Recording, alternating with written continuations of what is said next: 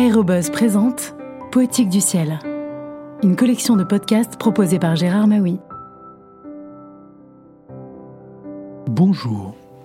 D'où viennent les noms que l'on donne aux avions? Pour sa part, Marcel Dassault confie dans Le Talisman, un court récit autobiographique, que ses lectures de jeunesse l'ont inspiré lorsqu'il s'est agi de nommer certains de ses avions. Le Talisman de Marcel Dassault a été publié aux éditions J'ai lu en 1970. On me demande souvent d'où viennent les noms de mes avions. En fait, dans mon enfance, j'aimais particulièrement la lecture des livres de Paul Divois, qui était un auteur dans le genre de Jules Verne. Son livre le plus connu est Les cinq sous de la Varède. Mais il écrivit également un autre livre qui s'appelait le docteur Mystère.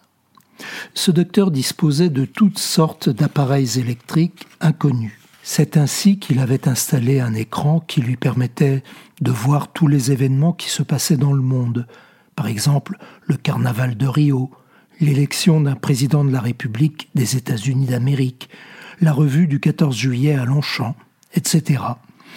Ce livre avait été écrit vers 1900. C'était donc une anticipation d'un radar panoramique qui voyait non seulement à travers les nuages, mais également par-delà les collines. C'est en souvenir du livre Le Docteur Mystère qui m'avait passionné dans mon enfance que j'ai appelé mon premier avion supersonique Mystère. Mon avion Mirage 3, du fait de ses qualités d'attaque et d'évasive, disposant des qualités nécessaires pour échapper dans la majorité des cas au coup de l'adversaire, je l'ai appelé mirage. Le mirage est aussi invulnérable au coup de l'adversaire que le mirage est insaisissable pour le voyageur du désert.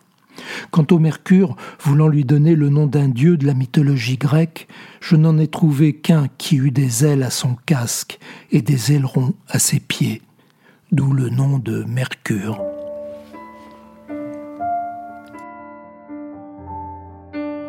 À bientôt pour de prochaines lectures.